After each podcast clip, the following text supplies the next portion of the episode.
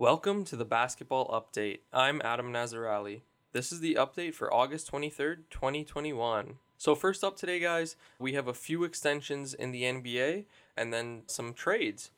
So, the first extension we have is the Philadelphia 76ers have re signed Joel Embiid to a four year, 196 million supermax contract extension.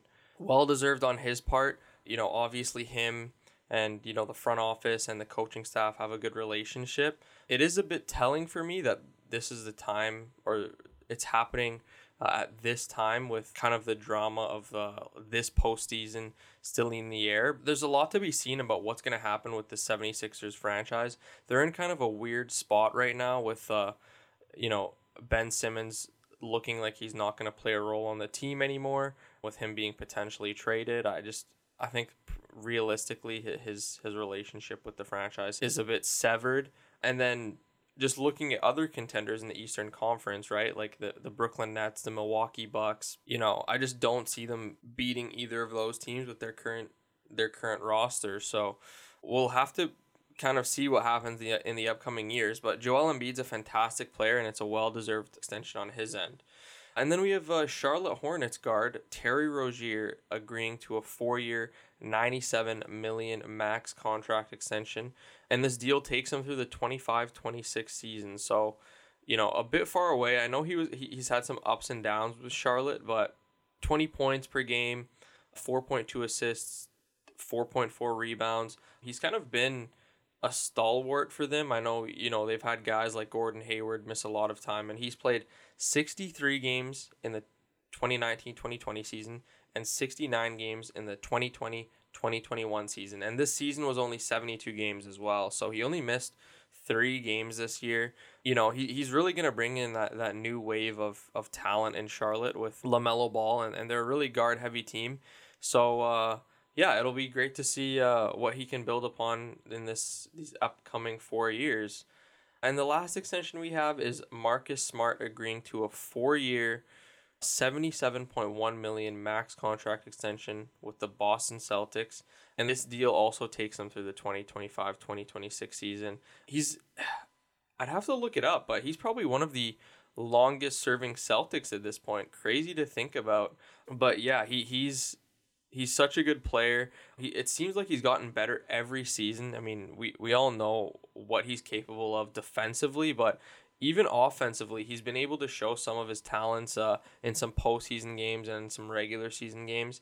It's a little bit high. I didn't expect that much, but in today's NBA, that's kind of a standard contract for a starting player. So good for him. And the last thing we'll be talking about in regarding NBA news is the Clippers traded Patrick Beverley, Rajon Rondo, and Daniel Oturu to the Memphis Grizzlies for Eric Bledsoe. Kind of a, uh, I don't really know how to feel about this on either side. Like, I guess Eric Bledsoe is kind of a buff to their point guard lineup, but Eric Bledsoe's kind of had a poor reputation these past couple years, and you know there's been some question marks as as to what his commitment and is to to you know teams and what his uh, abilities are. But you know the, the Clippers really just need a starting point guard to take them to that next level. So maybe Bledsoe will be that player. And then I thought it was funny. So the day later, the Memphis Grizzlies traded Patrick Beverley to the Minnesota Timberwolves for Jarrett Culver and Juancho Hernangomez. So Patrick Beverley was on the flight and he got rerouted, it sounds like. I don't really know how to feel about this. Like, good backup point guard for the Timberwolves, I guess, in Beverley behind D'Angelo Russell or, you know, Anthony Edwards. And then on the Timberwolves side, I mean, I'm surprised they're cutting ties with Jarrett Culver so far. From what I've talked with Timberwolves fans, he's just been, not been the player they expected. And, uh, you know, it's only it'll only be his third year in the league in this next year. Usually, you see teams uh, you know stick with their you know their lottery pick rookies, especially I think he was the number six pick for a bit longer than two years. But um, yeah, maybe he just wasn't as good as they thought. Kind of disappointing. I really liked his game in college. I remember watching the uh, NCAA finals, and he had some some nice three pointers. I think I don't remember if he took that game to overtime or not, but yeah, he had a really strong NCAA March Madness, and I think that's kind of what took him to a high pick in the draft. But moving on to our CEBL news, we actually have an exciting, two exciting stories today. Actually, we don't talk, we haven't talked about the CEBL much this season just because of the prolonged NBA season. But the Scarborough Shooting Stars are joining the CEBL in the 2022 season as the league's eighth franchise. So the Stars will actually be the CEBL's first team in the Greater Toronto Area and will be co-owned by OVO creator Niko Carino. So that's pretty that's pretty exciting guys. I mean the, the development of the cebl is happening quickly. We're seeing a new team kind of join every season at this point. We saw the blackjacks join last year and the, the shooting stars joining this year. I think there's i believe a, a montreal team has been announced or rumored to be announced as well. So they'll be joining hopefully soon as well and yeah i mean it's just it's just great for the league to, to see this kind of growth and development and seeing you know canadians investing into the league and on other news in the CEBL, we actually have our championship game that will be happening today as of recording. So you will already know the results. But the Edmonton Stingers will take on the Niagara River Lions in the 2021 CEBL championship.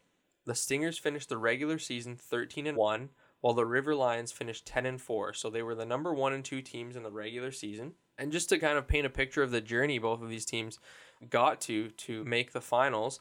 In the semifinals on Saturday, the Stingers took down the Ottawa Blackjacks 94-87 behind Xavier Moon's game high 22 points along with 8 assists.